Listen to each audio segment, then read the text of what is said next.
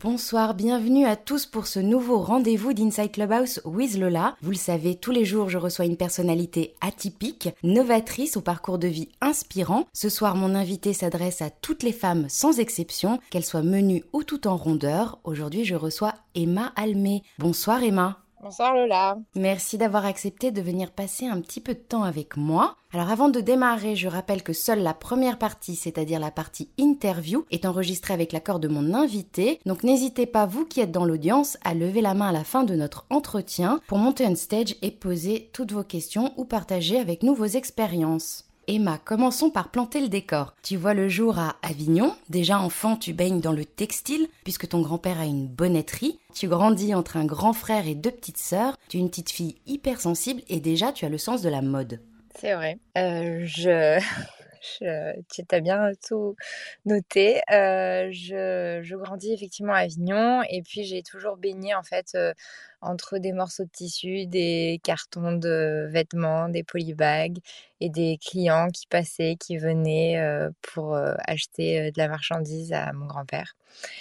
Et donc oui, c'est vrai que la mode, ça a toujours été... Euh, j'ai toujours aimé bien m'habiller, regarder, observer, analyser les coutures, les tissus. Et, et bizarrement, c'est un métier que j'aimais bien... Enfin, c'est mon, j'aimais bien faire les magasins avec mon papa. Ce qui est drôle quand même, parce que c'est, c'est lui qui me traînait dans toutes les, les boutiques et qui m'expliquait euh, voilà, le, le, la, la conception et toute la chaîne euh, des vêtements. Mais à l'époque, tu crayonnais pas encore ? Non, non, pas du tout. Euh, et, et en fait, j'ai jamais vraiment crayonné. Moi, je suis, je suis quelqu'un qui aime les projets.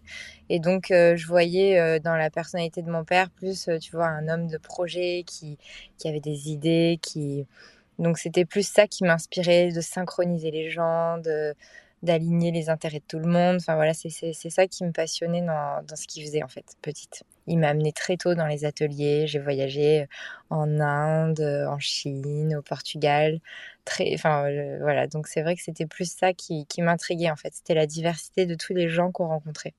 Alors que tu rêvais depuis longtemps de devenir médecin, c'est pourtant un bac éco que tu passes et vers une prépa H E C que tu te tournes. Tu arrives à Paris et là, tout ne se passe pas comme prévu. Comme un certain nombre d'entre nous, en changeant d'environnement, tu commences à prendre du poids. Tout à fait. Euh, moi et mon corps, c'est compliqué. Euh, c'est-à-dire qu'à chaque fois que ça allait pas bien dans ma vie, euh, j'ai, je prenais du poids, je changeais de taille. Et, euh, et, donc, euh, et donc, effectivement, euh, en prépa déjà, euh, j'ai, euh, j'ai, euh, j'ai explosé euh, les compteurs euh, à la fin de ma dernière année parce que ça allait pas, parce que j'en avais marre. Et, euh, et oui, je, je rêvais d'être médecin parce que, enfin, je, c'est un peu bizarre ce que je vais te dire, mais quand, moi, quand j'allais dans un hôpital, c'était un endroit qui m'inspirait, c'était un endroit où je me sentais bien et, et j'avais beaucoup de fascination pour les médecins parce qu'ils aidaient les autres et, ils, et, et, et le fait de... de soigner les gens, euh, je l'ai trouvé empathique et euh, je trouvais que c'était incroyable de pouvoir euh, aider à ce point-là euh, les autres êtres humains. Et donc, euh, et donc c'est vrai que voilà, j'ai pas, j'ai pas pu faire médecine euh, parce que parce que j'étais mauvaise en chimie. Mais euh, et du coup, je suis partie en éco et voilà, prépa H E C euh, à Paris, voilà.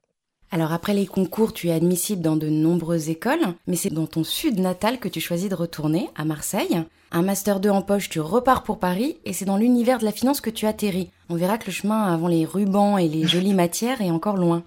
C'est clair. Eh bien, euh, c'est vrai. Euh, j'ai, euh, j'ai adoré euh, travailler en salle des marchés après mon master à, à Marseille. Euh, oui, c'est vrai que j'étais admissible dans pas mal d'écoles et qu'en fait, j'en, j'en avais marre de Paris, j'en avais marre de la grisaille. Euh, je, j'en pouvais plus, ça me tapait sur le système et j'ai, j'ai, j'ai été à Marseille parce que je voulais qu'une chose, c'était le sud. Et, euh, et voilà. Et puis, au final, je suis remontée euh, à Paris euh, et, et j'ai eu l'occasion de travailler dans un univers qui me fascinait aussi, qui était euh, voilà, d'intégrer une salle des marchés. Euh, j'ai adoré, euh, tu vois, la dynamique qu'il y a. Enfin, c'est, c'est, c'est, un, c'est, c'est, c'est plonger dans une salle des marchés, c'est vraiment incroyable. J'avais, euh, j'avais cinq écrans, deux ordi, euh, des dizaines de lignes de téléphone que je pouvais euh, prendre euh, en même temps. Et donc, c'était, ça a été une expérience hyper euh, stimulante, euh, comme la prépa d'ailleurs. Ça a été vraiment, euh, voilà, c'est, c'est apprendre à gérer, euh, à faire mille choses à la fois, mais, euh, mais en même temps de les faire euh, avec assurance. Et, euh, et voilà, y a, quand tu trades, euh, quand, enfin, voilà, on, on pouvait faire des erreurs à tout moment, donc il fallait être aussi euh, vite, euh, précis. Et donc, euh, et puis voilà, puis j'ai appris à bosser euh, avec des équipes qui étaient archi professionnelles, donc j'ai appris pas mal de choses en tant que process. Enfin voilà, bosser dans un groupe comme B N P, c'était quand même euh, une belle entrée en la matière dans ma vie professionnelle. Et puis on va le voir tout au long de ton parcours, entre le nord et le sud, ton cœur balance quand même. Oui, c'est vrai, c'est vrai. Alors à vingt-six, à vingt-six ans, tu te maries. À l'instar de beaucoup de femmes dans le monde de l'entreprise, un premier malaise s'installe.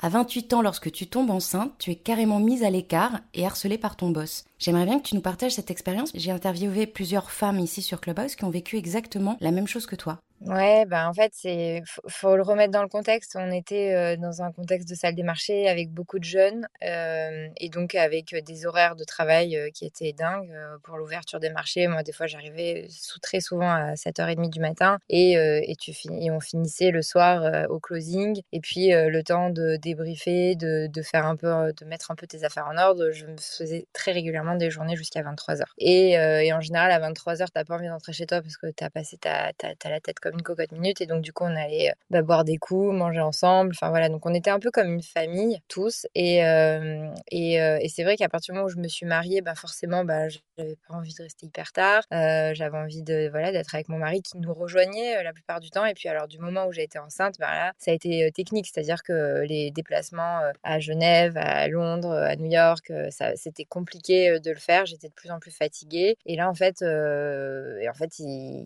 ils m'ont vu un peu, ils m'ont un peu sortie de, de, de tout ça. Et c'est vrai que bah, mon boss à l'époque m'a dit c'est, c'est compliqué que tu sois fatiguée, je comprends pas pourquoi t'es fatiguée. Et, et je lui ai dit bah, je suis fatiguée, je sais pas, je n'y peux rien, je suis vraiment fatiguée. Et, je, et puis à chaque coup de téléphone, enfin j'avais des contractions tout le temps, enfin c'était euh, ça a été. Et puis je, je me suis vraiment pas sentie comprise dans, enfin, je, je, enfin voilà, c'était c'était l'horreur quoi. Et jusqu'au jour où euh, j'arrive chez mon gynéco et euh, j'étais peut-être à huit mois sept mois sept mois et demi, c'était en décembre, j'accouchais en février, et j'étais en larmes quoi, vraiment je, j'étais euh, j'étais surmenée, enfin je m'en voulais en fait de, de il m'avait réussi à me faire culpabiliser, je m'en voulais de de de, de pas pouvoir honorer mes fonctions euh, Euh, comme, euh, comme il aurait fallu. Et, euh, et du coup mon gynéco m'a dit non mais qu'est-ce que vous faites comme métier, vous êtes corbillard ou quoi, que vous passez votre temps à pleurer? Et je lui ai expliqué, il m'a dit non mais en fait euh, vous, vous y retournez pas parce que là c'est pas possible, vous pouvez pas être dans cet état là alors que, alors que vous avez un bébé, euh, c'est pas bien, c'est pas bon pour le bébé d'en être à ce point là, c'est pas possible. Enfin, du coup je me suis arrêtée, voilà. Mais c'est aussi cette pause dans ta vie qui te permet de te recentrer sur l'essentiel et que tes envies de création voient le jour. Oui. Euh, oui, et ça a été euh, ça a été un an en fait où je me suis arrêtée parce qu'en fait je me suis rendu compte que même après avoir accouché, je, je n'arrivais même pas à passer en poussette dans la rue de la salle des marchés en question. Et en fait je me suis rendu compte que je, mon corps ne voulait plus y aller, c'était physiquement plus possible, je n'y arrivais pas. Et donc euh, je me suis donné un an, j'ai pris un an de congé parental, ce qui est un, ce qui est formidable quand même euh, à la banque qui nous permettent d'être payés comme ça pendant un an. Euh, et du coup, j'ai vraiment euh, pris le temps de décanter, de de pas forcément réfléchir à ce que j'avais envie de faire, mais juste être dans l'instant présent, d'être là, d'être avec ma fille. Euh, et puis voilà, euh, je la trimballais en porte-bébé, on faisait plein d'expos. Euh, je sais pas ce qu'elle y comprenait parce qu'elle était encore euh, toute petite, mais euh, en tout cas, j'ai voilà, j'ai pris du temps, j'ai, j'ai complètement ralenti et j'ai arrêté la machine. Et j'ai, en fait, j'ai, j'ai, je dis souvent euh, l'image d'un, d'un espèce de bol dans lequel tu... Un verre dans lequel tu as secoué plein de, de sable. En fait, j'ai laissé décanter pour y voir euh, plus clair dans ce que j'avais envie de faire, ce qui était important pour moi.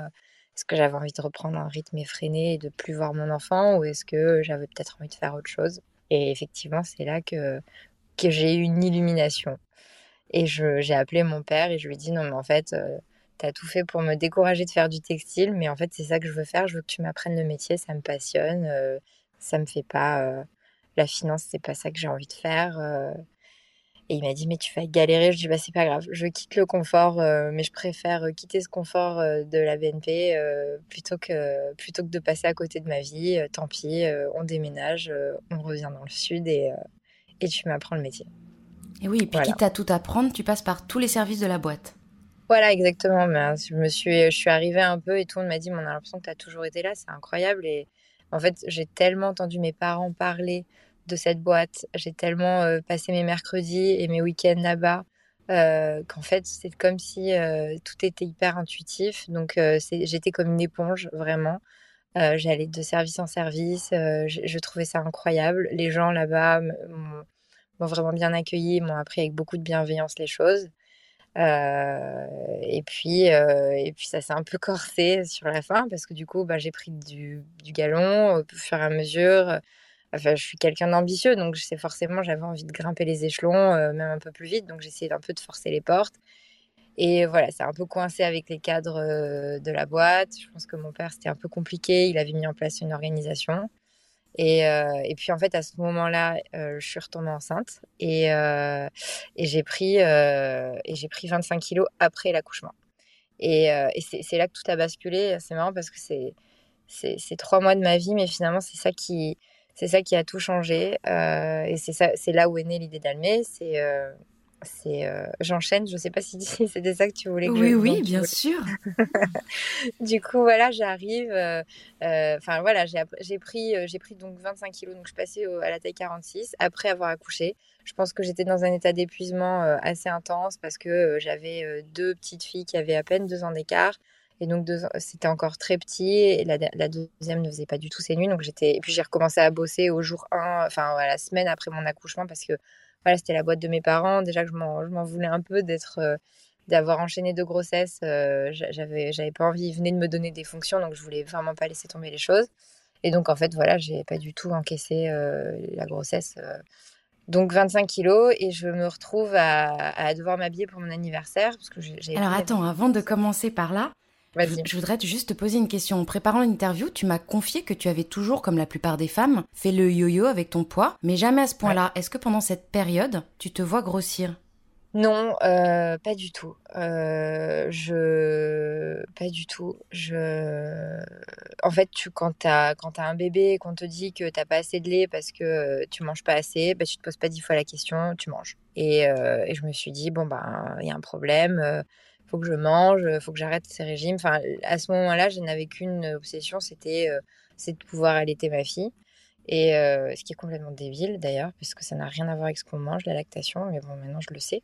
Et, euh, et, du, coup, euh, et du coup, je ne me suis pas du tout euh, vue... Euh, non, pas du tout, pas du tout, pas du tout. Alors, avec les réseaux sociaux et une majorité d'influenceuses qui s'exposent postpartum avec des physiques quasi parfaits et des mines superbes, on en oublierait presque que les kilos et la peau flasque sont inhérents à la maternité et que la plupart des femmes ne vivent généralement pas bien les changements de leur corps. Toi, pendant cette période-là, tu ne te regardes même plus dans la glace et tu fais découper les étiquettes de tes vêtements pour ne pas connaître la taille.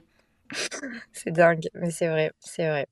C'est, c'est, j'en suis arrivée, tu vois, où, où j'ai déconnecté euh, le mental de mon corps complètement. Euh, il n'existait plus. Euh, je le... Voilà, il, il était là, mais en fait, il n'était pas là. Et, euh, et c'était, euh, c'était, c'était terrible. Et effectivement, je ne voulais pas aller faire les magasins parce que je n'acceptais pas du tout de m'acheter ma taille. Et du coup, j'envoyais ma mère faire les boutiques en lui disant bah, « tu prends la taille qu'il faut et tu me coupes les étiquettes, je ne veux pas savoir. » C'est vrai. Et, euh, et donc, lui et moi, on était en, on n'était même pas en guerre. C'est qu'il n'existait pas, tu vois. C'est, c'est encore pire que je trouve. Ouais, tu l'ignorais totalement. Quand tu es en guerre, il existe totalement. C'est-à-dire que je ne me regardais même plus dans le miroir. Et le choc a lieu, donc tu allais nous en parler. Ouais, et donc euh, bah, il se trouve que il... j'ai accouché en février, et donc je suis d'avril, et euh, pour mon anniversaire, euh, on, s- on s'est dit avec mon mari qu'on on allait se faire un petit resto. Et donc là, je me dis, bon, euh, je passe ma vie en pyjama, euh, je vais peut-être aller faire les magasins. Donc, je pars avec ma poussette euh, faire les magasins. Et là, j'arrive dans un magasin où j'adorais aller. Et là, la nana me dit, avec beaucoup de gentillesse, je pense, mais c'était tellement violent. Euh, elle me dit, écoutez, je suis vraiment désolée, mais ça sert à rien que vous regardiez les portants. Vous allez juste vous frustrer, il n'y a pas votre taille. Euh, je pense que c'est mieux que vous alliez dans un magasin spécialisé. Et alors là, comment te dire le vertige que j'ai pris. Je me suis dit, non, mais c'est pas possible, c'est quoi un magasin spécialisé ? Je suis quoi, en fait ? Et, euh, et donc, euh, c'était terrible. Ouais, on n'imagine pas la souffrance que ça peut être de ne pas pouvoir s'habiller. Tu vois, parce que j- déjà, j'avais, j'avais, j'avais pris mon courage à deux mains et je, me suis, je m'étais dit, allez, tu te prends en main, ma cocotte, t'y vas, tu vas faire les magasins, c'est pas grave. Enfin, tu vois, et, et donc du coup, là, c'était un peu genre, j'avais pris mon courage à deux mains. En fait, elle s'en est pas rendue compte sur ce moment-là que finalement, c'était déjà un effort pour moi de, d'affronter mon corps, parce que quand tu vas essayer des vêtements, bah finalement, tu, tu décides qu'il est là, tu vois. Et ouais, non, ça a été, ça a été, ça a été vraiment un gros vertige. Alors, euh... ouais, plus de quarante pour cent des Françaises font du quarante-quatre et plus, c'est énorme. Comment tu expliques mmh. que la mode ou les marques dites classiques oublient souvent ou refusent carrément de se mettre à la page et d'aller au-delà d'une taille quarante-quatre ? Je pense que c'est compliqué. Et pour le faire aujourd'hui, c'est compliqué de grader euh, un, une collection du trente-six au cinquante-quatre. C'est un vrai challenge. Euh, moi, quand j'ai créé Almé, c'était même pas une option que ça le soit pas. Donc, si tu veux, je, je l'ai même pas vu comme une contrainte. C'était juste comme ça. Euh, c'est-à-dire que tu peux pas, euh, tu peux pas faire le même patronage euh, si tu veux vraiment être précis. Euh, et puis, euh, et puis la plupart des marques se sont construites sur une image.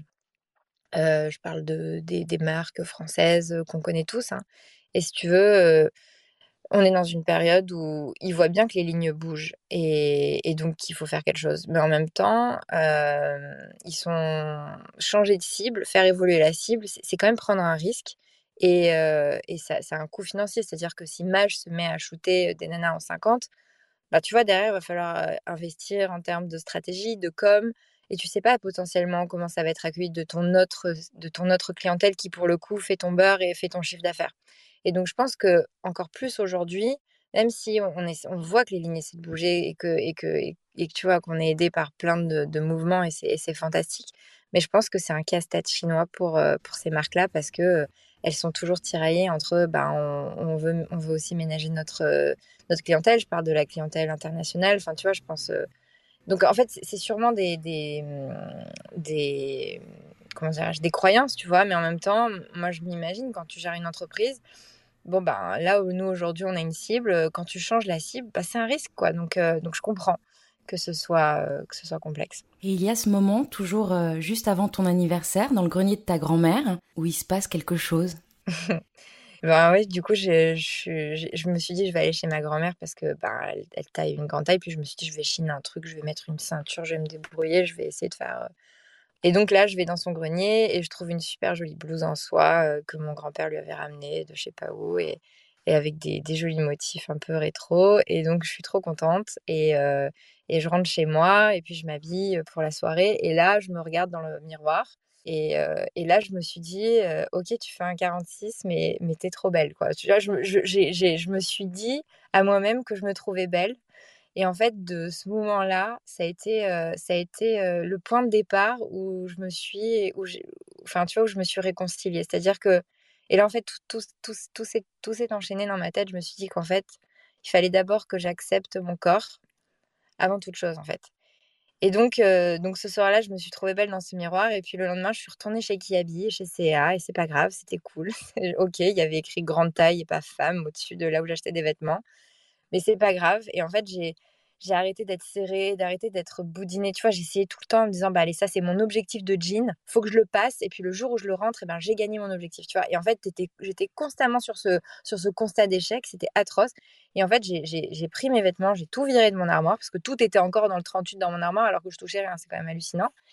Et en fait, j'ai, j'ai, j'ai fait un changement de cap et je me suis dit, bah voilà, tu fais un quarante-six, tu fais un quarante-six, c'est pas grave, tu peux être belle même en faisant un quarante-six, ça n'a rien à voir. Tu peux avoir confiance en toi même en faisant un quarante-six, ça n'a rien à voir avec les vêtements et avec l'extérieur de ton corps. C'est à l'intérieur que, que j'ai, qu'il faut avoir cette confiance. Et en fait, de là, en fait, j'ai commencé, sans même faire de régime, à en fait perdre mes kilos et à retrouver tout doucement ma morphologie.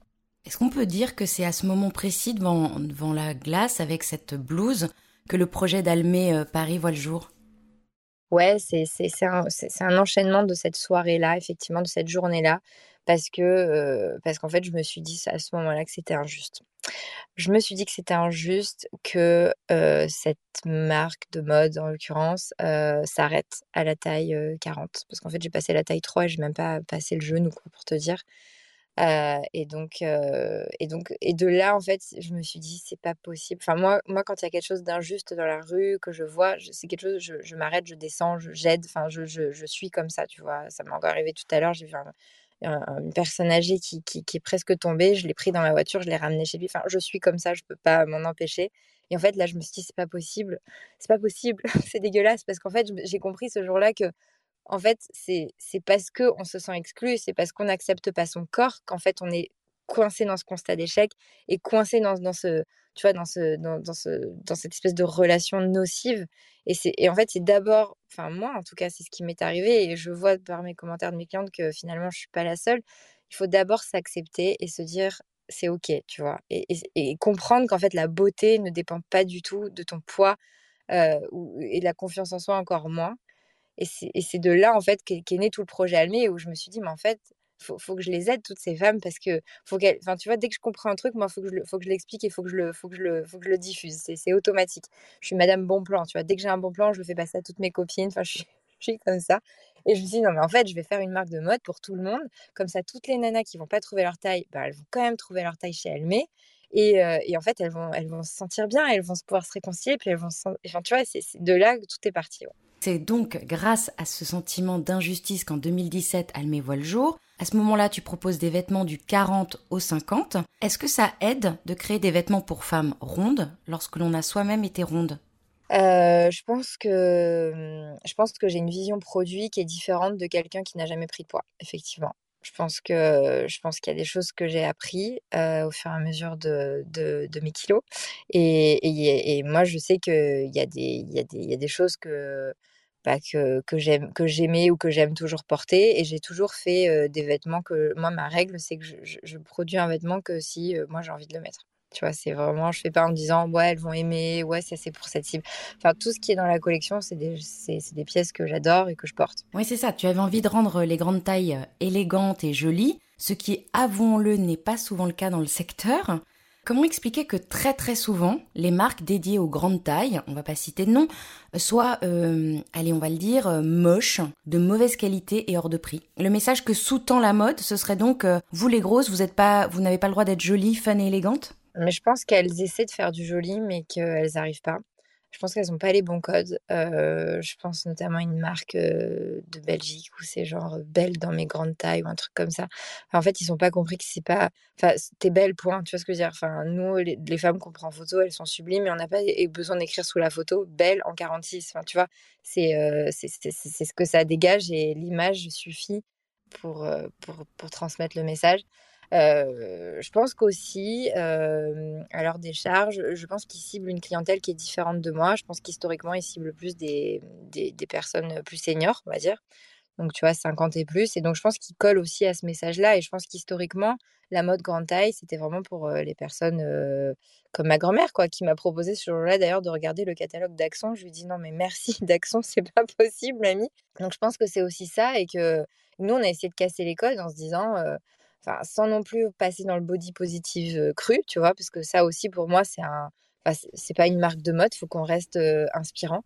Euh... Mais, euh, mais en fait, ce que, ce que j'ai voulu faire, en fait, c'est, c'est retrouver, tu sais, les canons de la beauté et de la Grèce antique euh, qu'on voit sur les tableaux de Botticelli. Tu vois, ces femmes qui, qui, sont, qui sont belles, qui sont en chair, mais qui sont juste over voluptueuses et, et tellement harmonieuses, en fait. Pulpeuses. Exactement, en fait, et honnêtement, c'est ça que je trouve beau chez une femme, c'est ses rondeurs et c'est quand tu vois les hanches. Et, euh, enfin, c'est... et en fait, on, on, je, je m'en rends compte en, en, en essayant de tirer la pelote, tu vois, que finalement, depuis que je suis ado, je vois beaucoup de femmes qui sont photoshopées, tu vois, qui, qui posent, la peau est tirée, nickel. Et, et finalement, tu veux arriver à ça. Et, et, et je sais que j'ai, j'ai souvent des, des, des, des, des femmes qui regardent mes photos et qui me disent, en fait, vos photos, même moi, elles me décomplexent de tout, en fait. Parce qu'on se dit, bah ouais, c'est beau, en fait, une femme euh, qui, qui, qui assume ses formes. Tu vois, peu importe les formes, peu importe la taille, en fait, juste se dire qu'on va pas cacher, qu'on va pas ressembler à des seins, trois des carrés, mais juste qu'on assume sa morphologie, si, si, si on a de la poitrine, si on a des hanches. Et, et, et c'est ça que j'essaie de faire parce que, honnêtement, à l'intérieur de moi, je trouve que c'est très très beau, tu vois, ce, ces corps-là. Et depuis, tu, tu as ajouté à ta collection plusieurs tailles, le trente-six, le trente-huit, ouais. Le cinquante-deux, le cinquante-quatre. Alors, pour éviter, ça j'étais très étonnée quand tu me l'as dit, la discrimination positive. Et ouais, bah en fait, je me suis rendu compte parce qu'il y avait des nanas se tag de, de, sur les commentaires, tu vois. Et, et j'ai lu plusieurs fois... Euh, une fille qui taguait une autre et qui lui disait ah, bah tiens regarde ça c'est sympa et, et elle lui a dit bah attends je fais un quarante c'est pas une, c'est pas je, je fais pas de la grande taille pourquoi tu me pourquoi tu me tagues enfin tu vois et en fait je me suis rendu compte que bah en fait sans j'étais en train de faire exactement ce que les ce que je reprochais aux marques de mode, c'est-à-dire que j'excluais une partie de la population et donc euh, et que c'était pas du tout mon postulat de base. Alors j'avais fait ça pour des contraintes industrielles.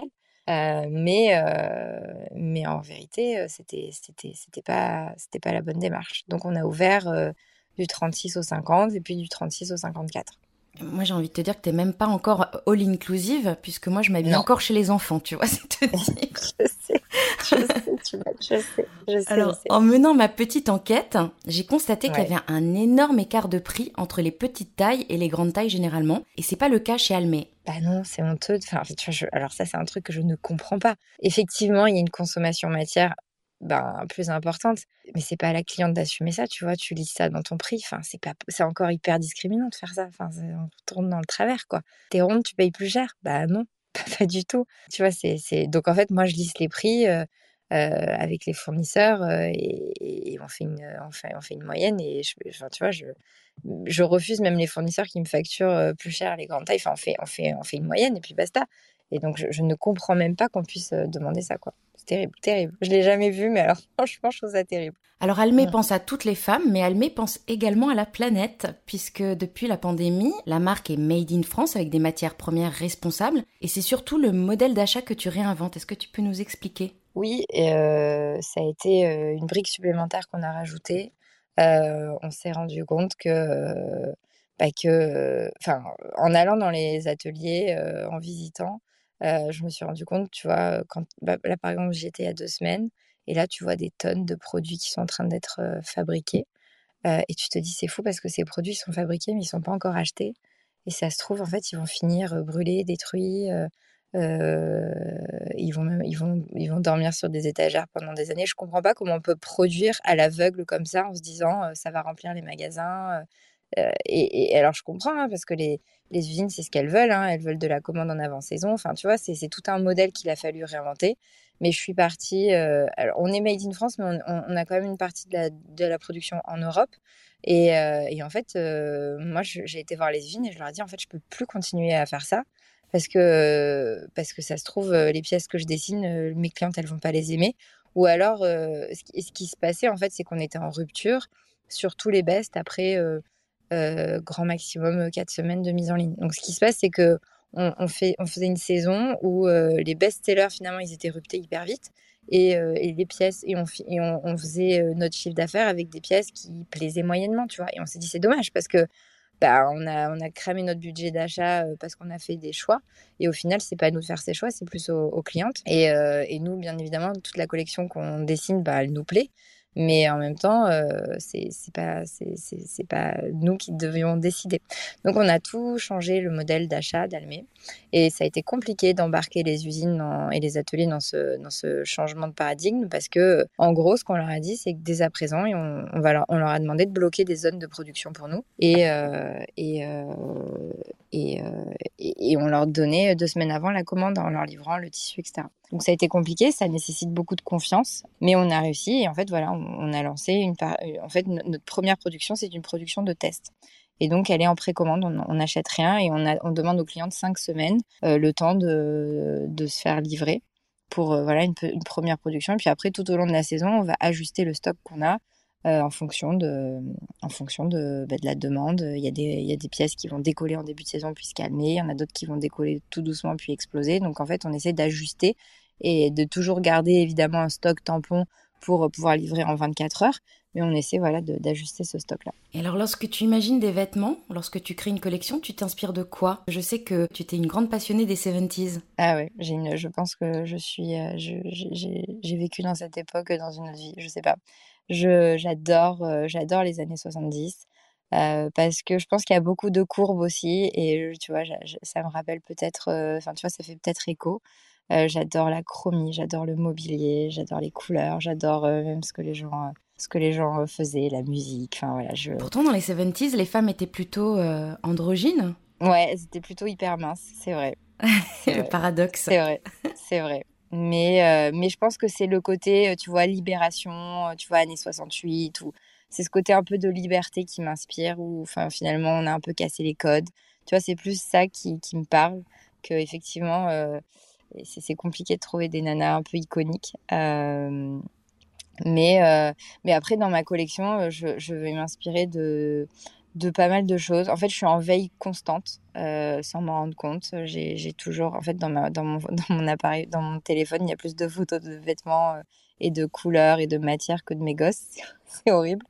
Mais, euh, mais, euh, mais en tout cas, c'est, c'est, voilà, je suis en veille constante. Et tu vois, pendant le confinement, j'ai fait une collection qui était... J'ai fait beaucoup de méditation.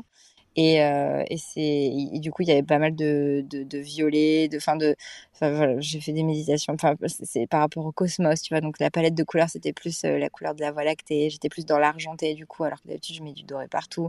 Donc, c'est vraiment aussi, euh, ça peut être une rencontre, ça peut être une discussion, ça peut être une expo, ça peut être des photos, ça peut être plein de trucs, en fait.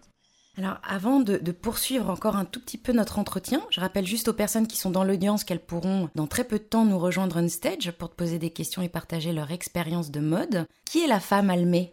La femme Almé, elle est en joie, elle est libre et, euh, et elle a confiance en elle. Et elle est plutôt jeune, donc ? Elle est... Euh, non, pas forcément. Ça peut être... Euh, elle peut avoir euh, vingt-cinq, elle peut avoir trente-cinq. C'est une femme forte, tu vois. C'est une femme qui, c'est, c'est, voilà, qui, qui est féminine, mais en même temps... Euh, mais en même temps qui, est, qui, qui, voilà, qui, qui avance, quoi, tu vois. Quel serait, selon toi, le look idéal à adopter euh, lorsque l'on a des rondeurs et qu'on souhaite un peu les camoufler ? Ah bah, très bonne question. Moi, je pense que déjà, si tu commences à les camoufler, c'est mal parti. Euh, moi, je, je, je, je ne travaille pas avec des stylistes grande taille parce que j'essaie de leur dire que je ne veux pas qu'on camoufle. En fait, moi, ma volonté, c'est vraiment qu'on fasse des vêtements euh, qui sont à la mode.